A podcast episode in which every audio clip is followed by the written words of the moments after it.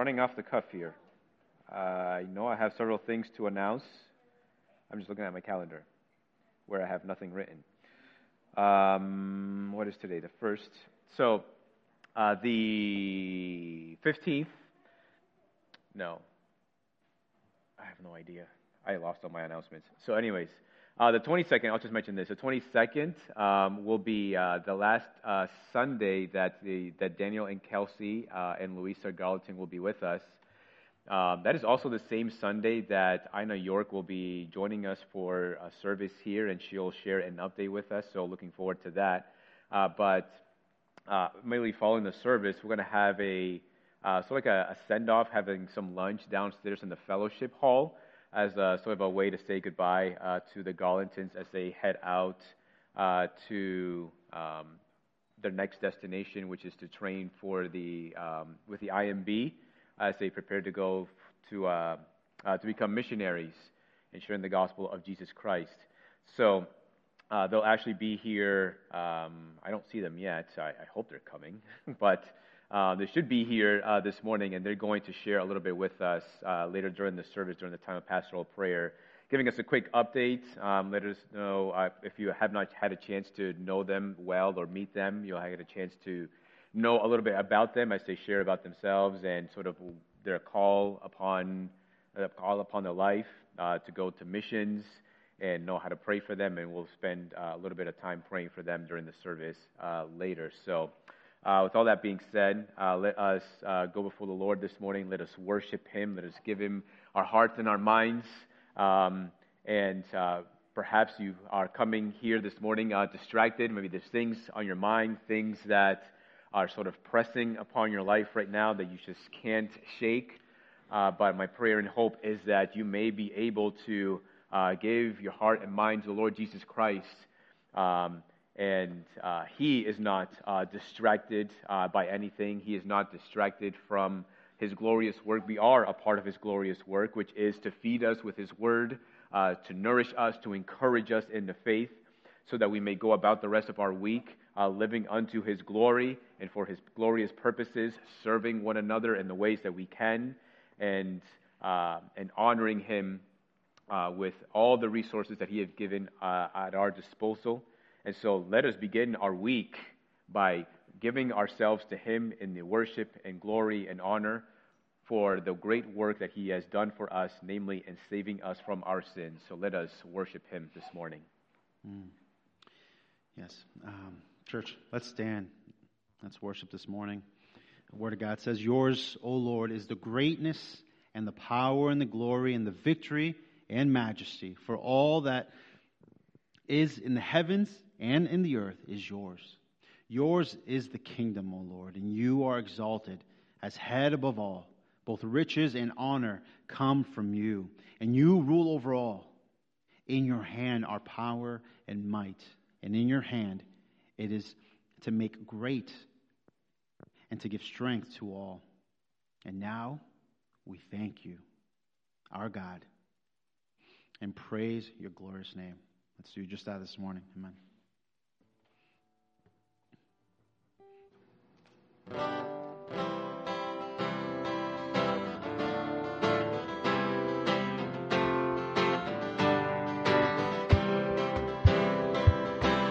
Crown him with many crowns. Crown him with many crowns.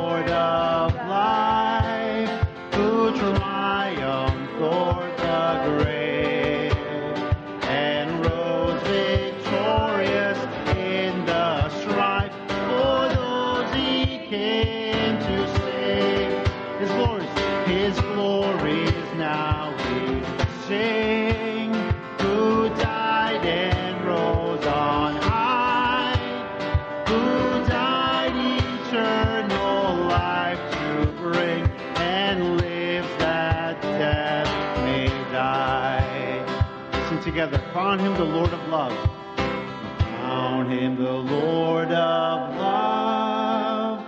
Behold his hands and side, rich wounds yet visible above in beauty glorified.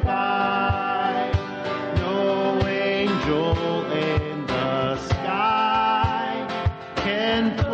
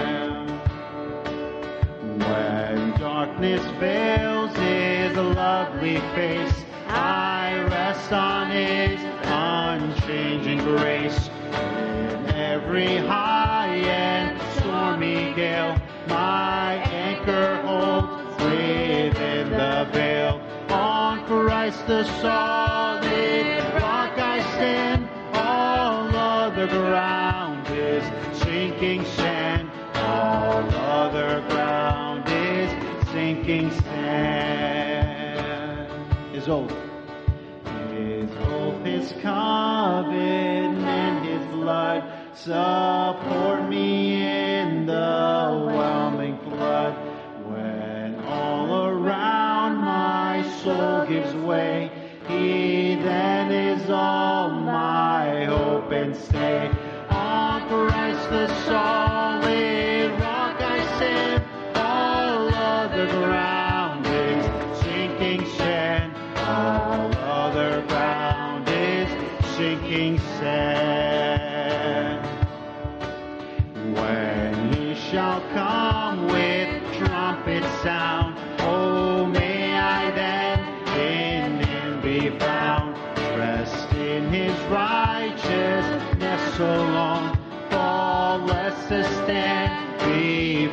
the throne. On Christ the solid rock I stand. All other ground is sinking sand. All other ground is sinking sand. On Christ. On Christ the solid rock I stand. All other ground is sinking sand. All other ground sem quem ser.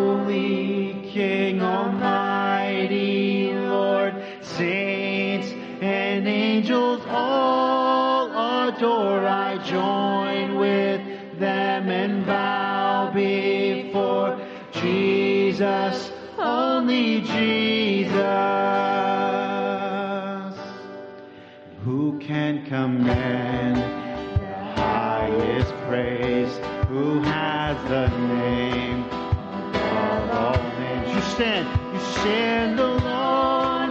I stand amazed. Jesus,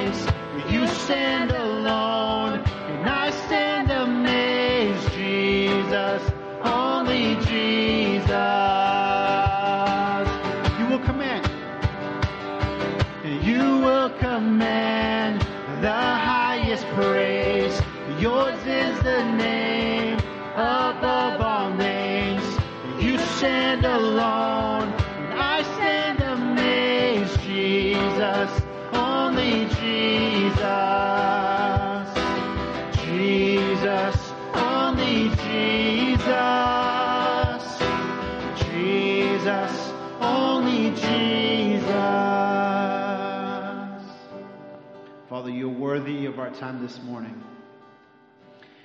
May you be glorified in the rest in the rest of our time, Lord, as we as we come into your word, as we come into prayer. This is all worship unto you, Father. May you receive our worship this morning, God, as a church, as a body.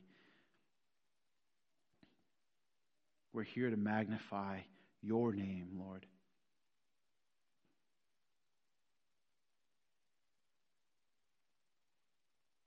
Father, you are worthy of our praise. Thank you, Father, for your word.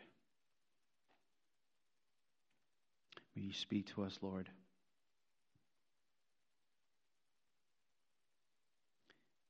May you bring conviction if needed, encouragement. May we be edified, God, this morning.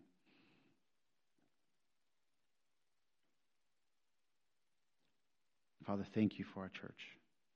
Thank you, Lord, for this body of believers, Lord, where we look forward to joining each other in fellowship every Sunday morning.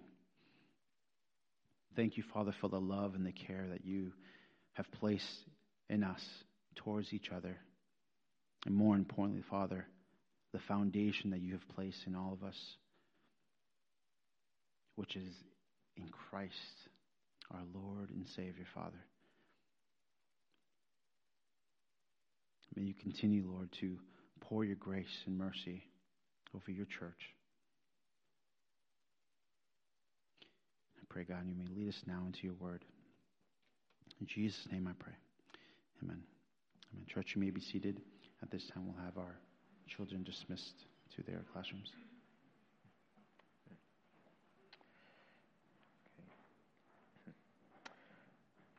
Let me read this, uh, this passage to you in Romans 15. Uh, just contains within it such a such a strong uh, missionary ambition and zeal. It says Romans 15, uh, verse verse beginning at verse 18.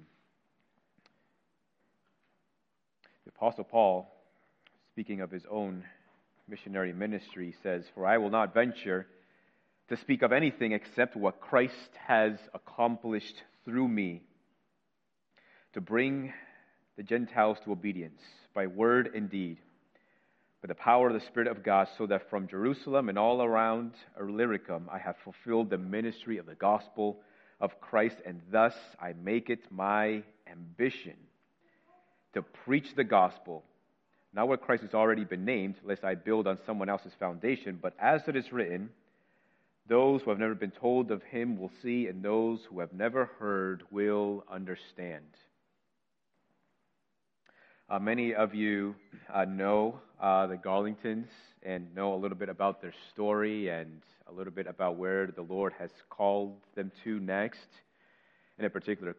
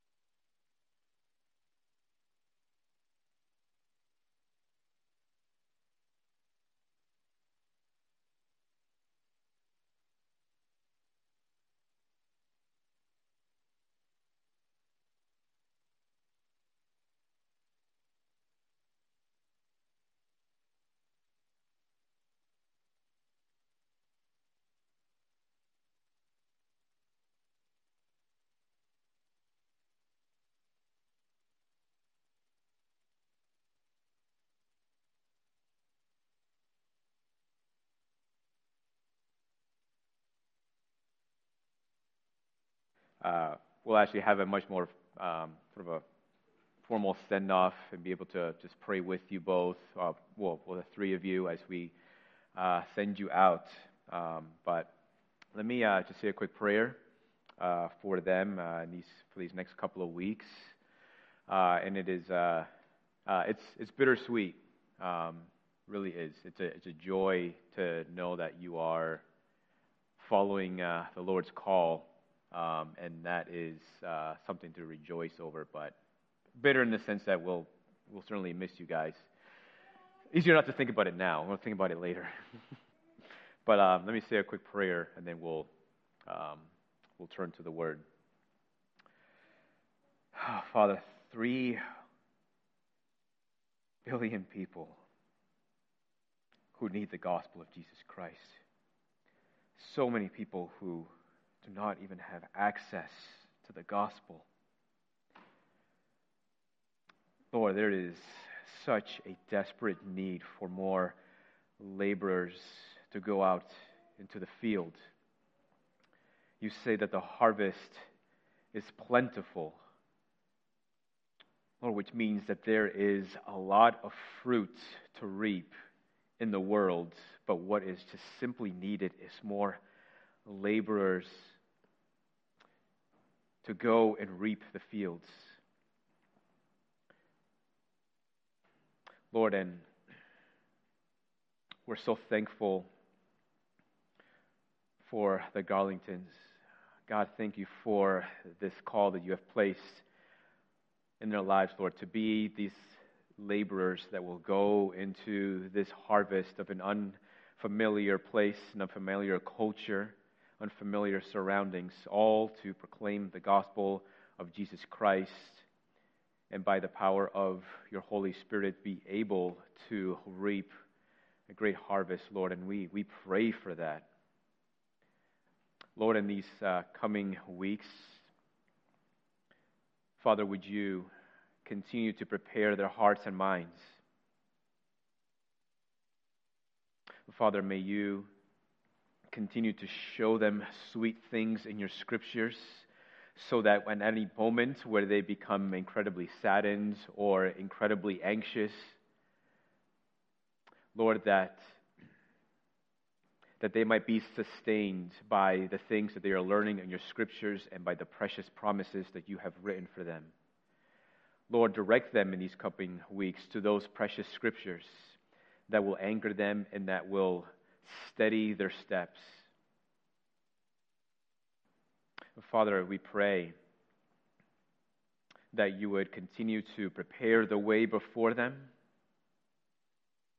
that you would direct their paths. And Father, we pray that you might help us, Lord, to continue to encourage them, to strengthen them, to exhort them.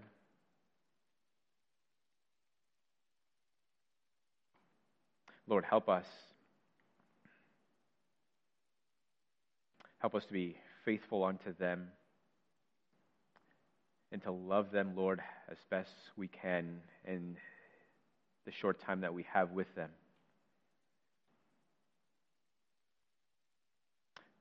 So, Father, we, we look forward to all that you're going to do. And give them, Lord, and give us an increasing desire to see lost people saved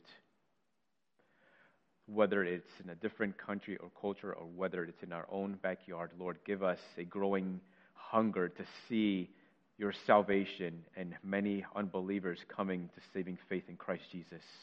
And give all of us the boldness to proclaim your precious gospel. And it's in Jesus' name we pray. Amen. Uh, please turn with me to the book of Acts. We're in Acts chapter 5, verses 33 to 42.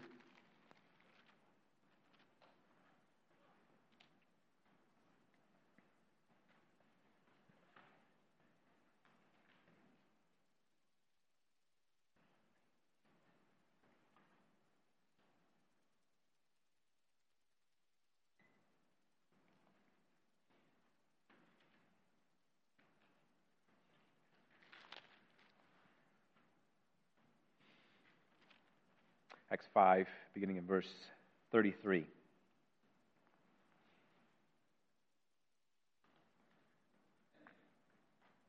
When they, there's the religious council, heard this, they were enraged and wanted to kill the apostles. But a Pharisee in the council named Gamaliel, a teacher of the law held in honor by all the people, stood up and gave orders to put the men outside for a little while. And he said to them, Men of Israel, take care what you are about to do with these men. For before these days, Theudas rose up, claiming to be somebody and the number of men, about 400, joined him. He was killed, and all who followed him were dispersed and came to nothing. After him, Judas the Galilean rose up in the days of the census and drew away some of the people after him. He too perished, and all who followed him were scattered. So, in the present case, I tell you, keep away from these men and let them alone. For if this plan or this undertaking is of men, it will fail but if it is of God, you will not be able to overthrow them.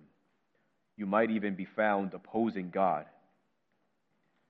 So they took his advice, and when they had called in the apostles, they beat them and charged them not to speak in the name of Jesus and let them go. Then they left the presence of the council, rejoicing that they were counted worthy to suffer dishonor for the name. And every day in the temple and from house to house, they did not cease teaching and preaching that the Christ is Jesus.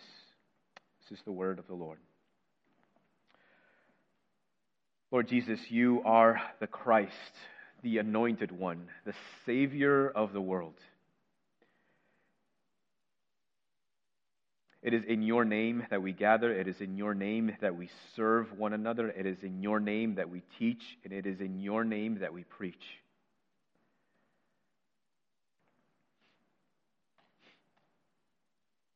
So we look to you this morning, knowing and believing that you hear us. We pray, Father, that you might help us to receive your word with all humility and with all gladness.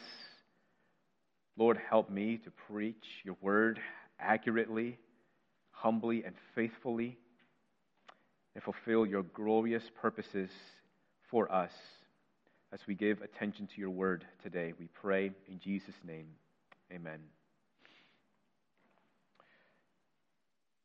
The website Desiring God recently recent as in I think maybe a couple months ago, came out with an article that actually uh, deals with, uh, with the topic of missions and is actually quite relevant with today's sermon.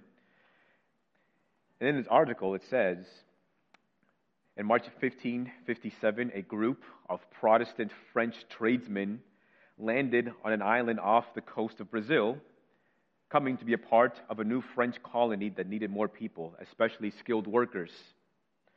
Along with this company were two Protestant ministers, Pierre Richier and Guillaume Chartier, who had been invited to teach the other Europeans and to evangelize the native people. This landing marked the first Protestant missionary enterprise to the New World. The article goes on, and then it says how the Catholic governor of the colony exiled these Protestant preachers to the mainland and then eventually forced them to return to France. And over the years afterwards, some have thought that the sending, that why did this fail?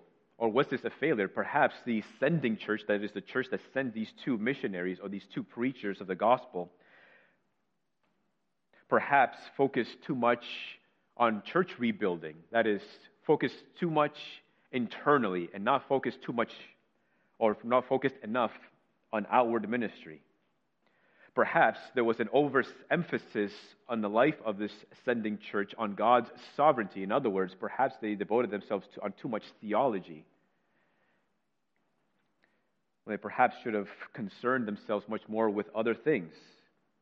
And some people make this particular case because of the particular church that these two preachers came from, and that was the church in Geneva, pastored by none other than the French reformer and theologian John Calvin. Was this a failed attempt? Perhaps this should have never been an endeavor in the first place. Some might judge this as God's closing of a door that never was open to begin with. Should anyone judge this as an absolute failure because it bore little fruit? There, and then just as quickly gone from the mission field, exiled? As we consider these questions and what might some perceive as a failed missionary attempt, us also consider the passage this morning, considering the first church, this growing church. In this passage, I am arguing illumines to us some of the differences between a genuine work of God, a genuine endeavor, a genuine enterprise of God, in contrast to those enterprises or those undertakings that are without a divine unction or divine foundation. First, let us consider the enterprise of the apostles. You might remember the apostles having been arrested. They're brought before the council and they're charged to stop teaching in the name of Jesus, to which Peter, speaking on behalf of the apostles, says that we must obey God rather than men. We must continue to preach the gospel of Jesus Christ. And then we come to verse 33 that when the religious leaders heard this, they became enraged so enraged that they wanted to kill all of the apostles. Then the question is that we're sort of wrestling with, considering as we go through this passage and the sermon this morning, is is this a genuine work of God? And if so, how can you tell? As we consider the first church, we consider the persecution of the apostles, the teachers and preachers of the first church, could we say whether or not this is a genuine work of the Lord? And some might point to the miraculous signs. The apostles were performing signs and wonders. Miracles were happening with regularity in the life of the first church. And some might say, well, the church, we don't see such regularity of signs in the life of the church. So could it be perhaps that God or that Christ has departed from his church? And I don't think that's the case. I don't think personally, some might differ. I personally do not believe that this New Testament makes the case that we should expect such miraculous signs and wonders with regularity in the life of the church.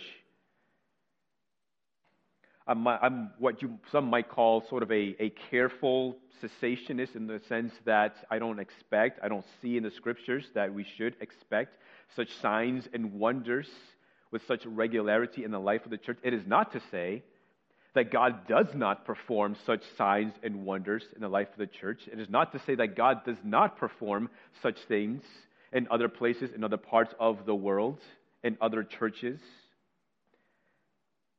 But I'm convinced that we should not expect these things to happen on a regular basis. Therefore, I do not think that just because we do not see such works on a regular basis, that it is a sure sign that Christ has departed from his church. Some might point to Acts 2:42, where it says there that they, the first church, the disciples, the first believers devoted themselves to the apostles' teaching and the fellowship, to the breaking of bread and the prayers. I think in some sense we see here a prescription of what the church ought to be like.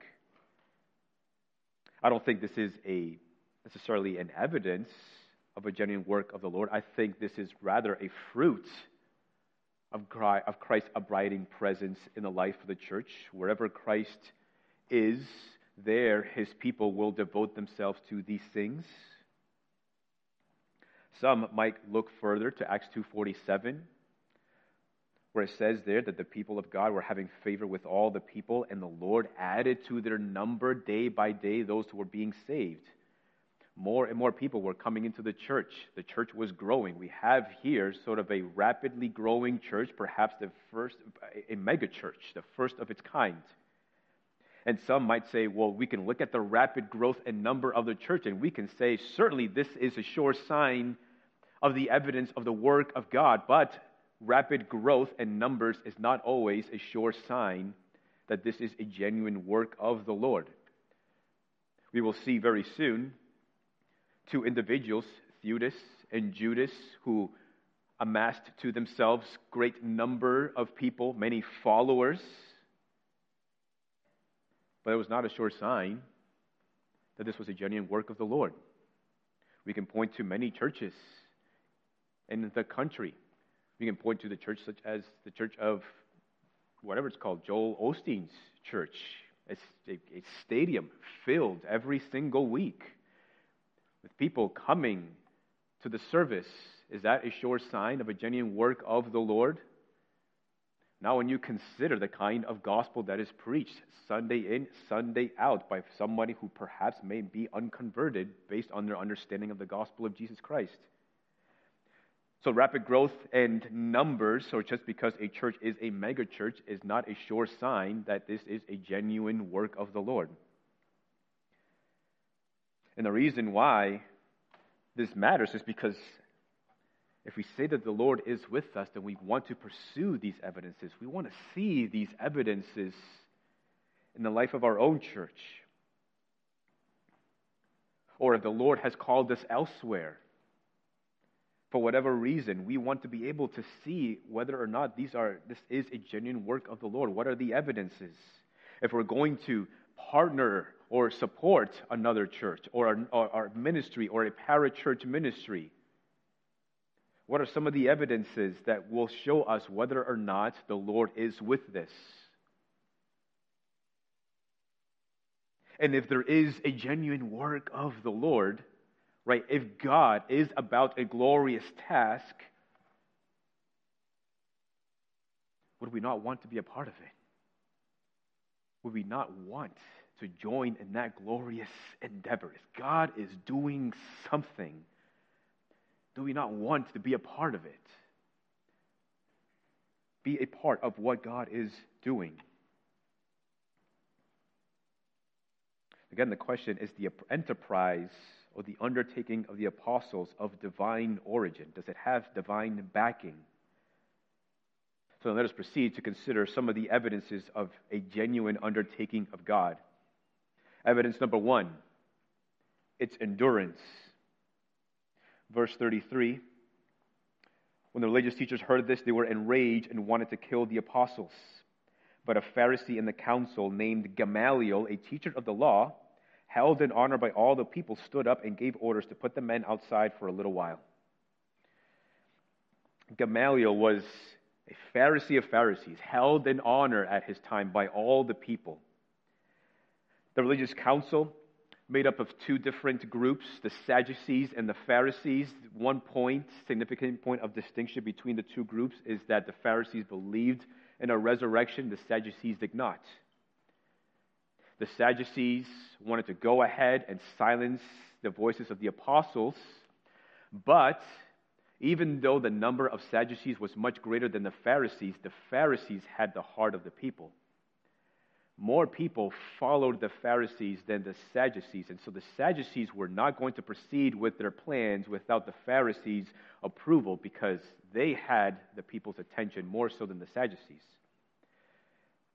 And then you have the Pharisee of Pharisees, Gamaliel, a teacher of the Pharisees, someone held in esteem by all the people, so much so that, in fact, that after he had passed away, someone had written, when Rabban Gamaliel died, the glory of the Torah ceased, and purity and separateness died.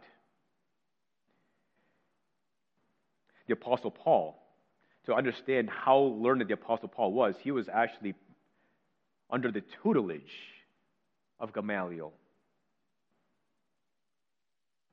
You can understand, excuse me, the breadth of knowledge and understanding that the Apostle Paul had.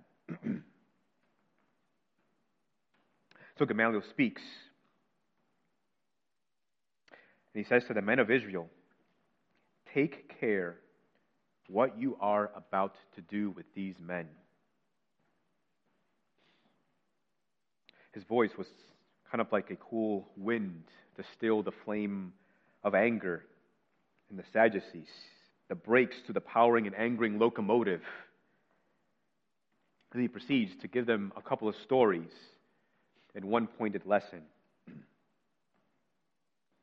Verse 36 For before these days, Theudas rose up, claiming to be somebody, and a number of men, about 400, joined him, and he was killed.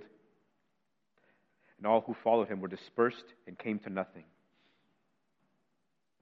After him, Judas the Galilean rose up in the days of the census and drew away some of the people after him. He too perished, and all who followed him were scattered. and, the point, and his lesson is that in all of these movements, they didn't endure. They didn't last very long. At some point, they all died. They withered away. They ceased to exist. When its leader goes away or dies, the whole movement goes with it. You remove the vine from its root, and the whole thing dies out. Theudas, one of the individuals named in Gamaliel's story, we don't know much about him. What we do know is simply what comes from the passage, from what Gamaliel says, that he was somebody who claimed to be somebody. And he had a following. In fact, 400, it says a number of men. So 400 men so probably, so probably most likely not including any women and children that were part of this movement. This man had a large following. But then we see, as Gamaliel says, that afterwards, after he was gone, the whole movement just died. Everybody scattered, nobody continued to follow, showing that the entire thing was hanging on a single individual. When a movement hangs on one individual, you remove the person and the whole thing goes with it. Right, one modern day example of this is what happened with Mars Hill Church. A church that was massive, a church that planted other churches. And I'm not saying that people were never saved in Mars Hill Church. I believe many people were saved. And I think it's in spite of what was going on in secret. When things came out, when shady things came out on the part of its pastor, Mark Driscoll, and he stepped down, what happened? The whole thing crumbled, and Mars Hill Church ceased to exist along with its other plants.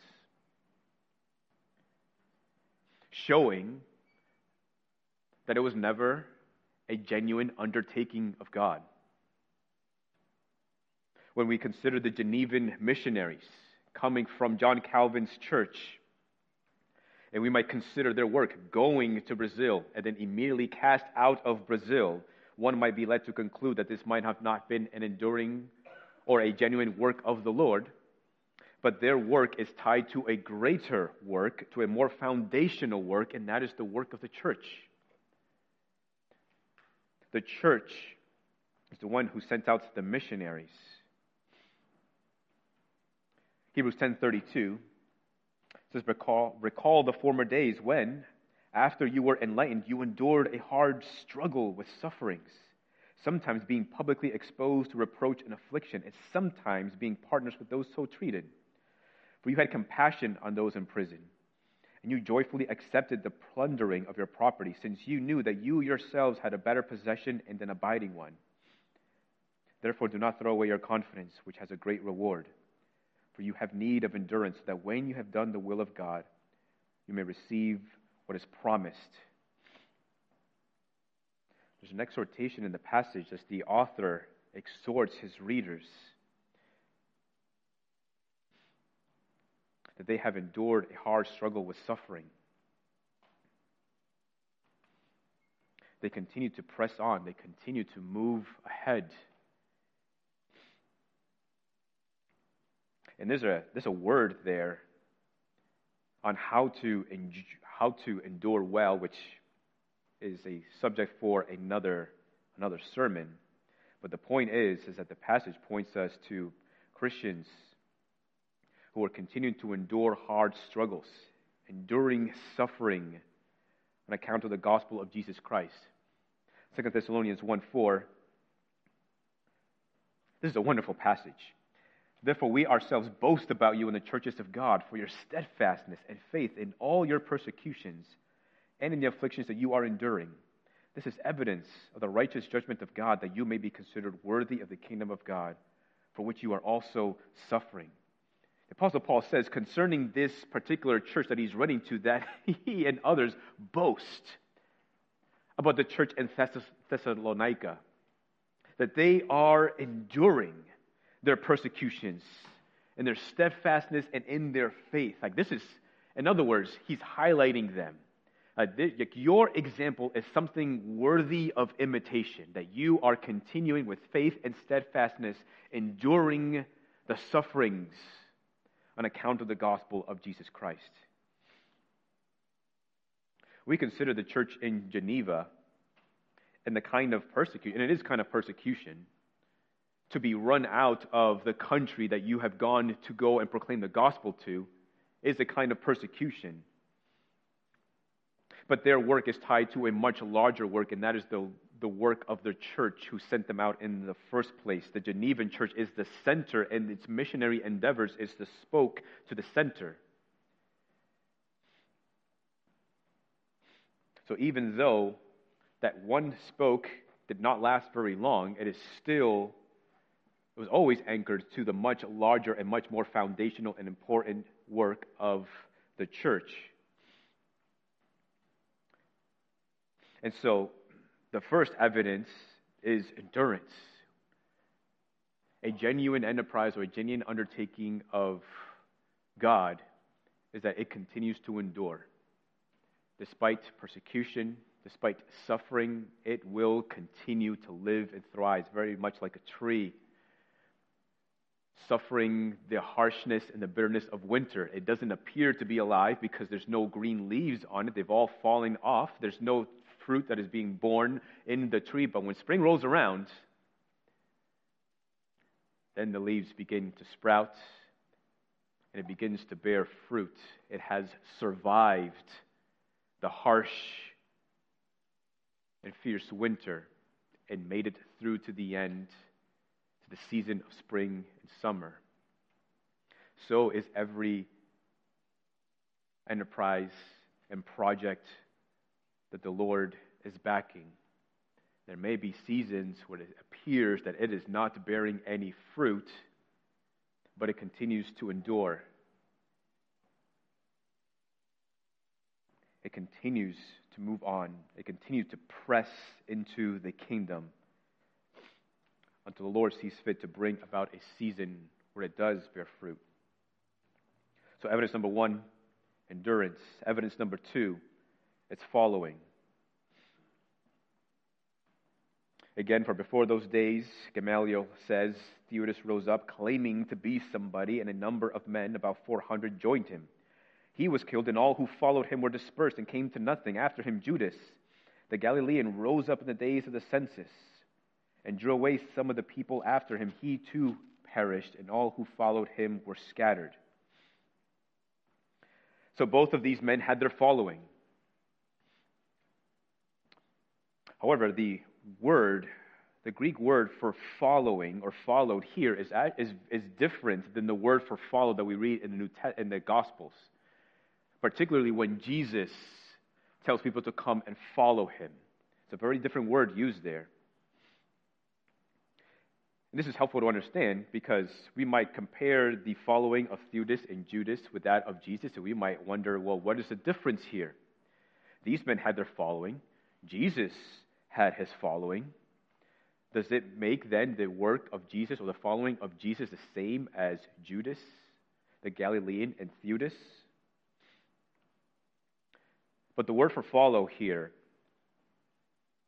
points to a persuasiveness there's an appeal to these men. Perhaps they were pretty flamboyant. Perhaps they were pretty charismatic. Charismatic.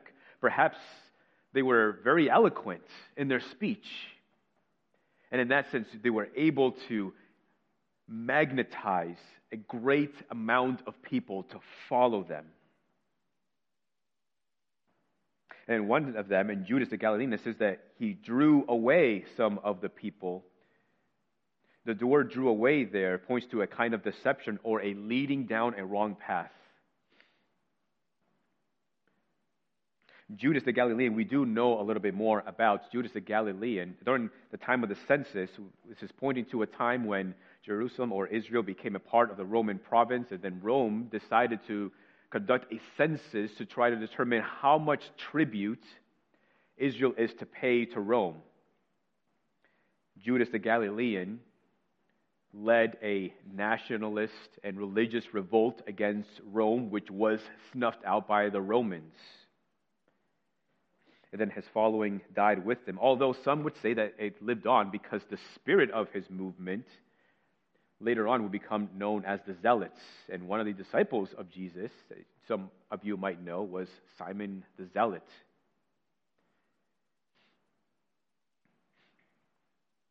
But these men had their following because there was a particular kind of persuasiveness. There was an appeal, there was a draw about them. But when Jesus uses the word follow, when Jesus calls people to come and follow him, it is referring to discipleship. It is come and learn from me.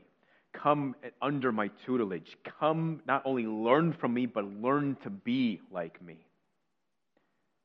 To follow Jesus is to walk like Jesus, is to talk like Jesus, even to think like Jesus, is to show a resemblance to Jesus.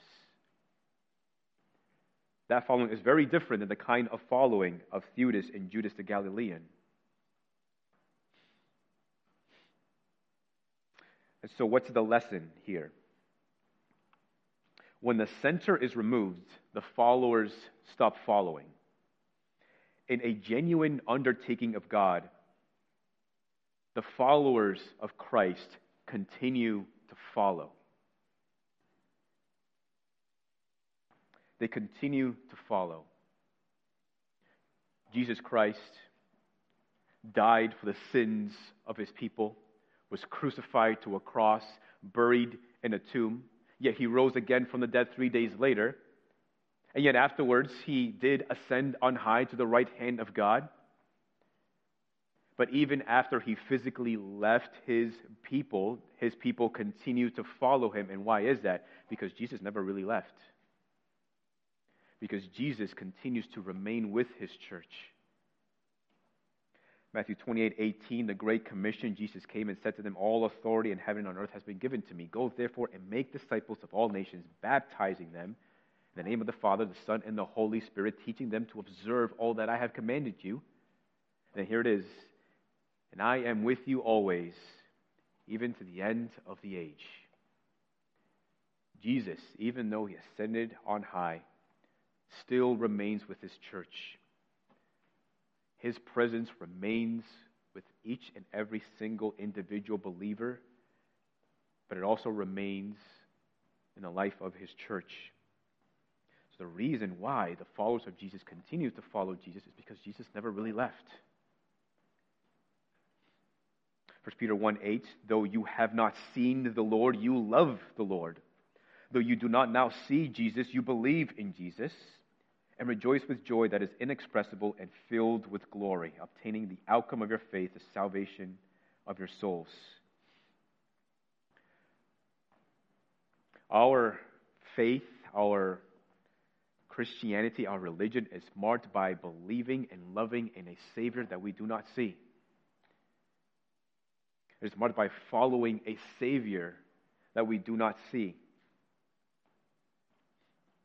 And we follow and we love and we believe in him because Jesus still is with us even now as we meet. Later on in Acts chapter 5, when the deacon Stephen is stoned, the church scatters. Christians go to different places. But it's not that they stopped following, but rather they continue to follow wherever they go. And they continue to share the gospel wherever they go. So, evidence number one A genuine work of God endures. Second, its followers continue to follow. Verse 38, Gamaliel then proceeds to give the council a caution. So, in the present case, I tell you, keep away from these men and let them alone. Because if this plan or this undertaking is of man, it will fail. But if it is of God, you will not be able to overthrow them. You might even be found opposing God.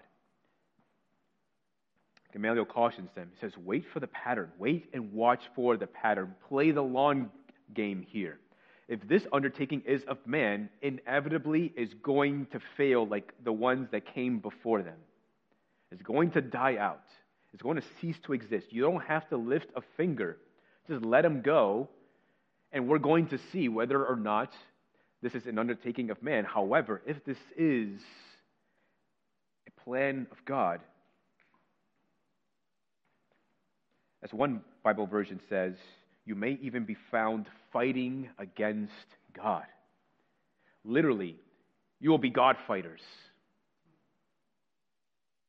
And in it is, it is dangerous to be a God fighter. This is not like Jacob striving and wrestling with the angel of the Lord, seeking a blessing, and he prevailed. No, this is very different. You can wrestle with God all you want, but you are going to lose. This is like Steve from Blues Clues trying to wrestle Hulk Hogan. Right? Steve has no chance. So, in the same way, you try to oppose God, you're going to lose. Evidence number three it's dishonor.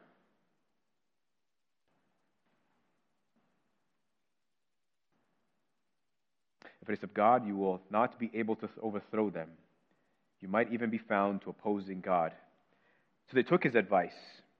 And when they had called in the apostles, they beat them and charged them not to speak in the name of Jesus, and then let them go. So they took Gamaliel's advice, but to show how serious they were, they beat the apostles and beating in the New Testament often, most often time is they, they whipped them. They flogged the apostles. So before they let them go, they wanted to show them that what we think you're doing is criminal. So we're going to treat you as criminals. So they beat them, and then they let them go. And then you have the surprising reaction then they left the presence of the council rejoicing. They were counted worthy to suffer dishonor for the name. So it seems that the flogging and the charge had the opposite effect. They considered it worthy to suffer dishonor for the name. This is because this is a because it's a trend already trailblazed by Jesus. And this path trailblazed by Jesus is that the path of glory is the path of shame. The path of honor is the path of dishonor. To be brought high, one must be brought low. To possess everything, one must possess nothing. To gain is to lose. To become first, you must first be last. John 13, 21, Jesus, in his final meeting with his disciples, after saying these things, Jesus was troubled in his spirit and testified, Truly, truly, I say to you, one of you will betray me. Verse 27, then after he had taken the morsel of bread, that is Judas, Satan entered into Judas. Jesus said to him, What you are going to do, do quickly. Verse 31, when he had gone out, Jesus says a remarkable thing. He says, Now is the Son of Man glorified, and God is glorified in him. The Gospel of John, when Jesus points to his glorification, he's not just simply pointing to his resurrection and his ascension, but he's pointing to the totality of his suffering. He is including the betrayal of Judas. So Judas going to betray Jesus is part of his glory. The religious teachers bringing Jesus into custody is part of his glory. Jesus being accused and condemned as guilty. The crowds crying out for the crucifixion of Jesus. Jesus being bruised and beaten. Jesus receiving the crown of thorns upon his head. All point to his glorification, so that even every flogging that he received was always, always crying out, Glory, glory, glory. It was glory all the way through, from beginning to end.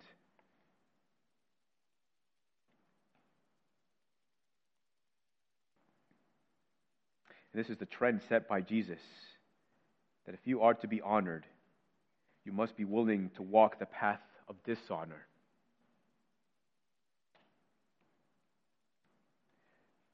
The apostles understood this, and so they are rejoicing. 2 Thessalonians 1 4 passage read earlier. Again, it says there, Therefore, we ourselves boast about you in the churches of God for your steadfastness and faith in all your persecutions and in the afflictions that you are enduring. This is evidence of the righteous judgment of God, so that you may be considered worthy of the kingdom of God, for which you are also suffering. Two things that this passage points us to as it relates to this, what we're talking about this morning. Number one is that the passage says that the, that the Christians enduring suffering is evidence of the righteous judgment of God. Later on in that same chapter, we see that the righteous judgment is God inflicting his wrath and his vengeance upon those who would inflict his people on account of the gospel of Jesus Christ. So that every time Christ's church bears persecution faithfully and steadfastly, it is only showing evidence of the coming wrath and judgment of God upon those who would target the church of Jesus Christ. The second thing we see in this passage is that enduring affliction and persecution on account of one's faith is a sign that you are considered worthy of the kingdom of heaven.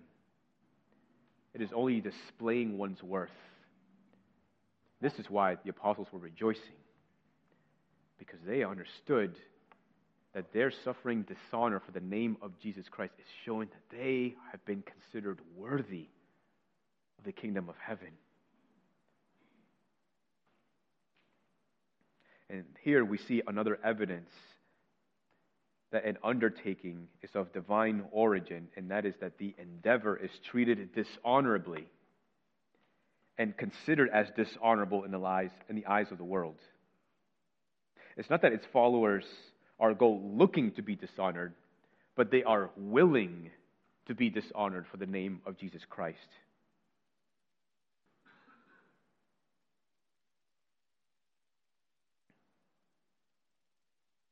And this becomes an incredible witness to the world. And I wonder, as it relates to evangelism, could it, could it be that the reason why we don't see, as it says in Matthew, the kingdom of heaven suffering violence, as many people in the world are ferociously pursuing admittance into the kingdom of heaven, is because the disciples of the kingdom of heaven are not willing to put themselves in positions to be dishonored for the name of Jesus Christ and be shamed for bearing the name of Christ? Could it be that we might be too attached to our own personal honor and reputation and how we might be perceived in the eyes of the world? And we might be tempted to put the blame on God and say, well, salvation belongs to God alone. Amen. I wholeheartedly believe in that. But what if the reason why we do not see so many coming to Christ is because we do not, is because we allow our personal honor and reputation to silence our evangelism? I refuse to believe that the reason, or the only reason why so many people are coming to salvation in Jesus Christ in this early church is because this was just a, a very new thing. And God was doing new, something new, something that's never been done before, that this is the first church, the first of its kind. And certainly those things are true. But what we see here is that those who teach and preach the gospel were willing to put themselves in positions where they would be dishonored and shamed for bearing the name of Jesus Christ. They believed in what they preached. May God give us a carelessness for our own reputation in the eyes of men and help us to embrace the path of Christ, where dishonor for the name of Christ is honor for the cause of Christ. Evidence number four, the last one. How do we know that an undertaking is of God or whether it is of man? Number four, it's obedience and disobedience. Verse 42 And every day in the, name, in the temple and from house to house, they did not cease teaching and preaching that the Christ is Jesus. These early Christians, these apostles, were misfits and troublemakers. Even though they had been being and charged not to speak in the name of Jesus, they did it all the more. Not only did they do it in the temple, but they even went from house to house teaching and preaching that Jesus is the Christ. They could not help in doing so. They must obey God rather than men. 1 Corinthians 9:16 the apostle Paul says therefore necessity is laid upon me woe to me if I do not preach the gospel. He pronounces a curse even upon himself if he does not preach the gospel of Jesus Christ. He cannot help but preach the gospel of Jesus Christ. It's like Isaiah after seeing the vision of God in the heavens, that then it becomes a word in his heart, like a burning word that he cannot shut up. Necessity is laid upon him to preach the gospel of Jesus Christ, the Apostle Paul says. It is not that they're looking to disobey authority. The apostles are not anarchists. The early church are not anarchists. It's that there is a necessity laid upon their souls to continue to preach the gospel of Jesus Christ. So they were willing to disobey the higher authorities who told them to shut up.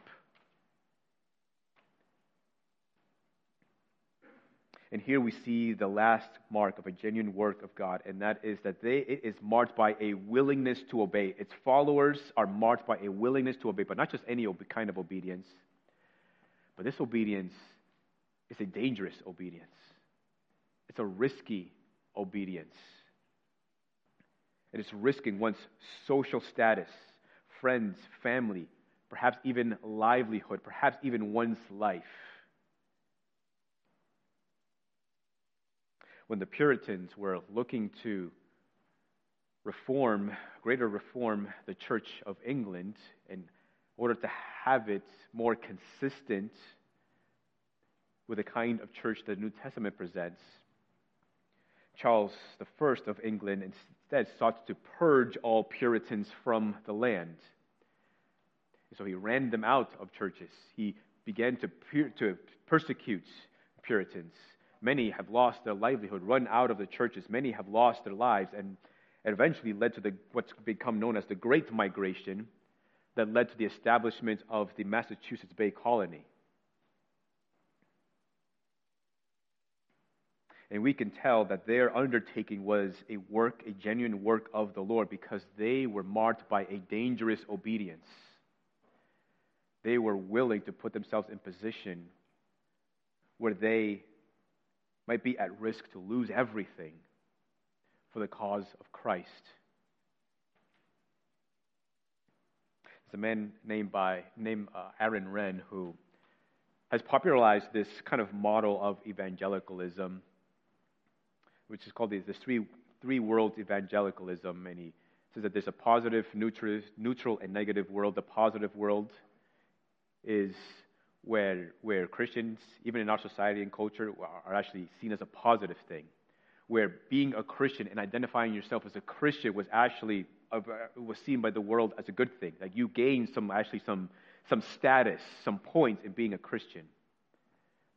And then that transition to the neutral world, where it didn't gain you anything, nor did you lose anything in identifying as a Christian. But now we live in a negative world where you have a lot of things to lose by just simply identifying as a Christian. And this is where this evidence plays, this last evidence of a genuine work of God plays in. We do very much live in a negative world in the sense that being a Christian is looked upon dishonorably. It is looked upon negatively. Depending on what context you're in, depending perhaps even where you work, identifying as a Christian might put you at risk of losing some things. It's seen negatively. But this is where the mark is highlighted. This is where it shines brightest. Are we willing to put ourselves in positions and risking many things in our lives for bearing the name of Jesus Christ? A genuine work of the Lord is marked by this evidence that his followers are marked by this dangerous and risky obedience.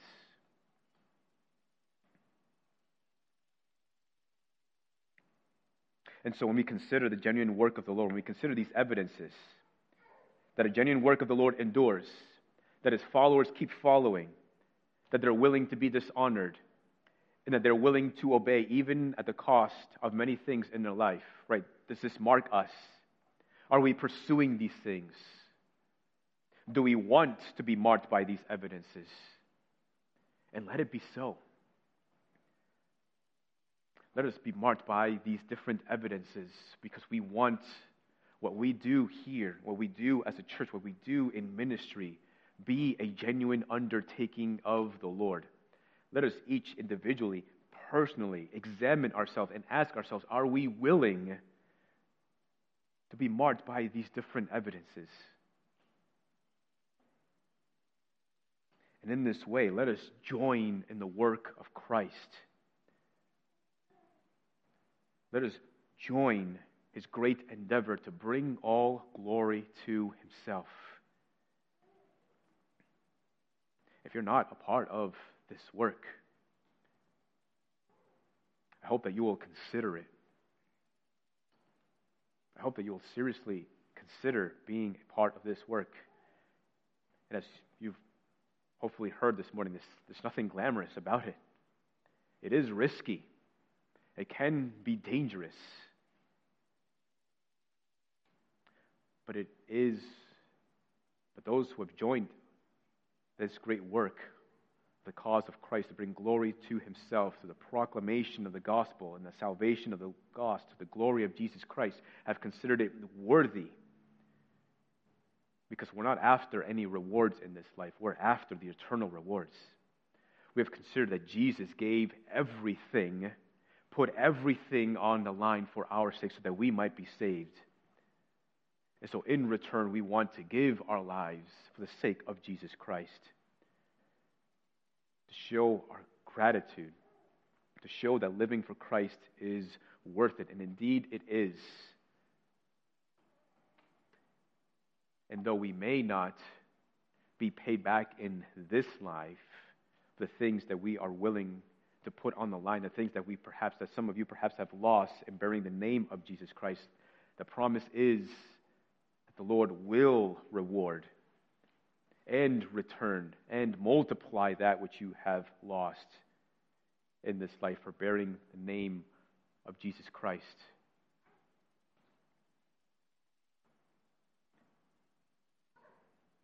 I highly doubt that Gamaliel believed in Jesus, even though he had this caution. But he was wise. And from it, we learn how can we tell a genuine work of God and a work of man? Let us pursue these evidences and let us be marked by these evidences so that we may increase in our assurance that Christ is with us. Let's pray.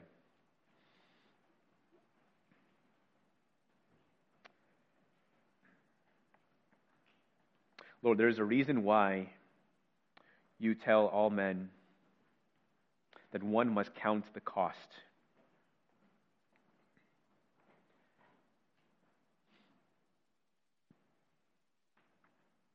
That one should count the cost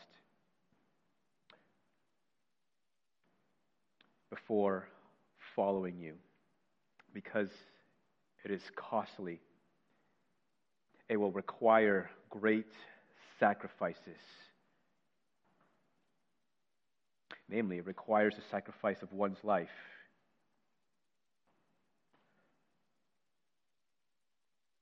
But Lord, there is nothing greater that we can give our lives to. What can compare to this glorious undertaking? What can compare to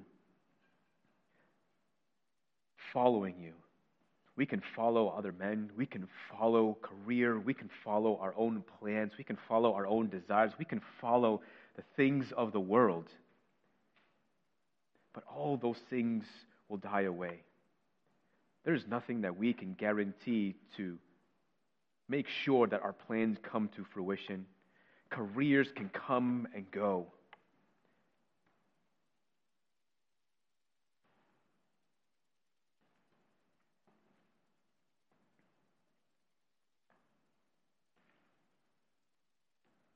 So, Lord, we want to give our lives to following you because it is worth it and nothing can compare to following you. And yes, at times it's marked with trials, sometimes it's marked with suffering and even perhaps persecution. Lord, we do not have our sights set on earthly things. We have our sights set above on heavenly things on the eternal rewards that have already been secured in Christ Jesus for those who have given their lives to follow you. Lord, give us what we need. Give us the grace that we need, Lord, so that we may be increasingly marked by these evidences, so that we may have this assurance that you are with your church. Help us to live for you no matter what we go through in this life, no matter what your church goes through, help us to endure. Help us to continue to follow, resembling our Savior Jesus Christ.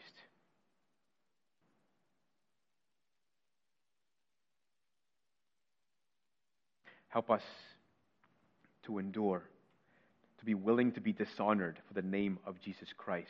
Help us to not be so protective our own image and personal reputation in the eyes of men, so that we may be more bold in proclaiming the gospel of Jesus Christ. And give us the boldness and the courage to be marked by a dangerous obedience. We trust you for these things. And it is in Jesus' name we pray. Amen.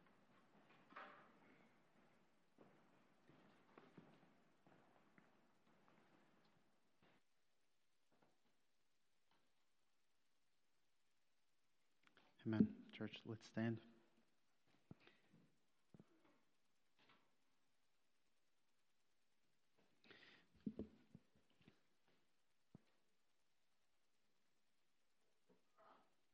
In response of uh, response of today's word, uh, let us be glad in the Lord. Amen.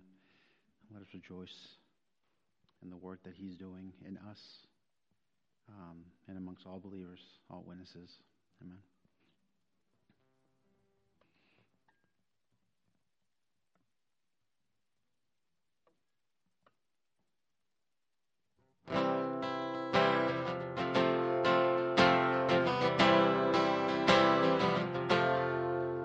Let the glory of the Lord forever be our joy. May redemption be the theme of our song. For by grace we have been saved, and by grace we shall proclaim to the corners of the earth that Christ is come. Sing. Let the nations be glad.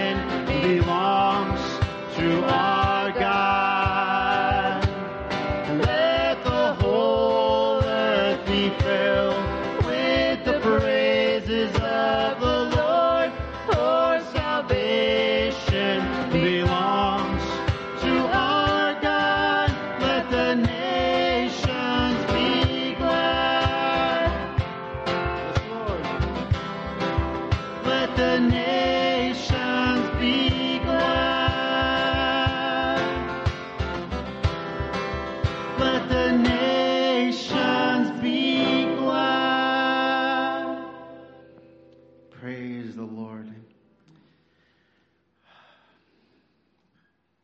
Yes, Lord, you are worthy, worthy, worthy of our praise.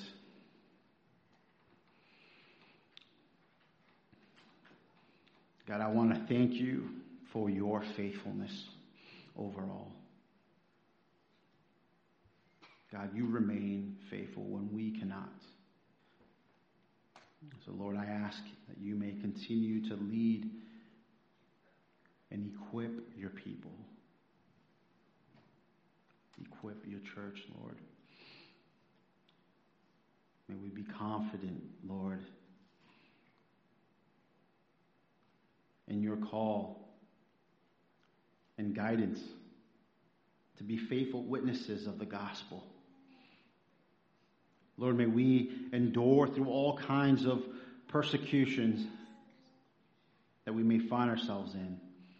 May we instead, Lord, boast in all those trials and temptations that may come our way and consider it glory unto you, Father.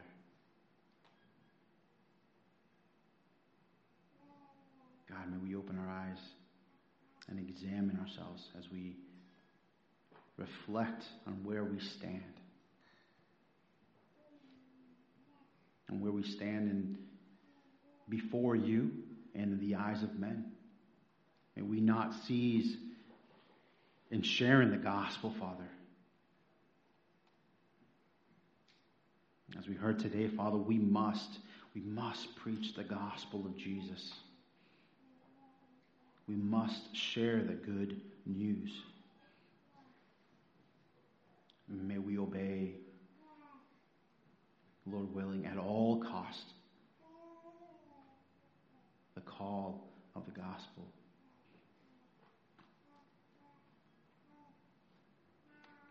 Lead your people, Father.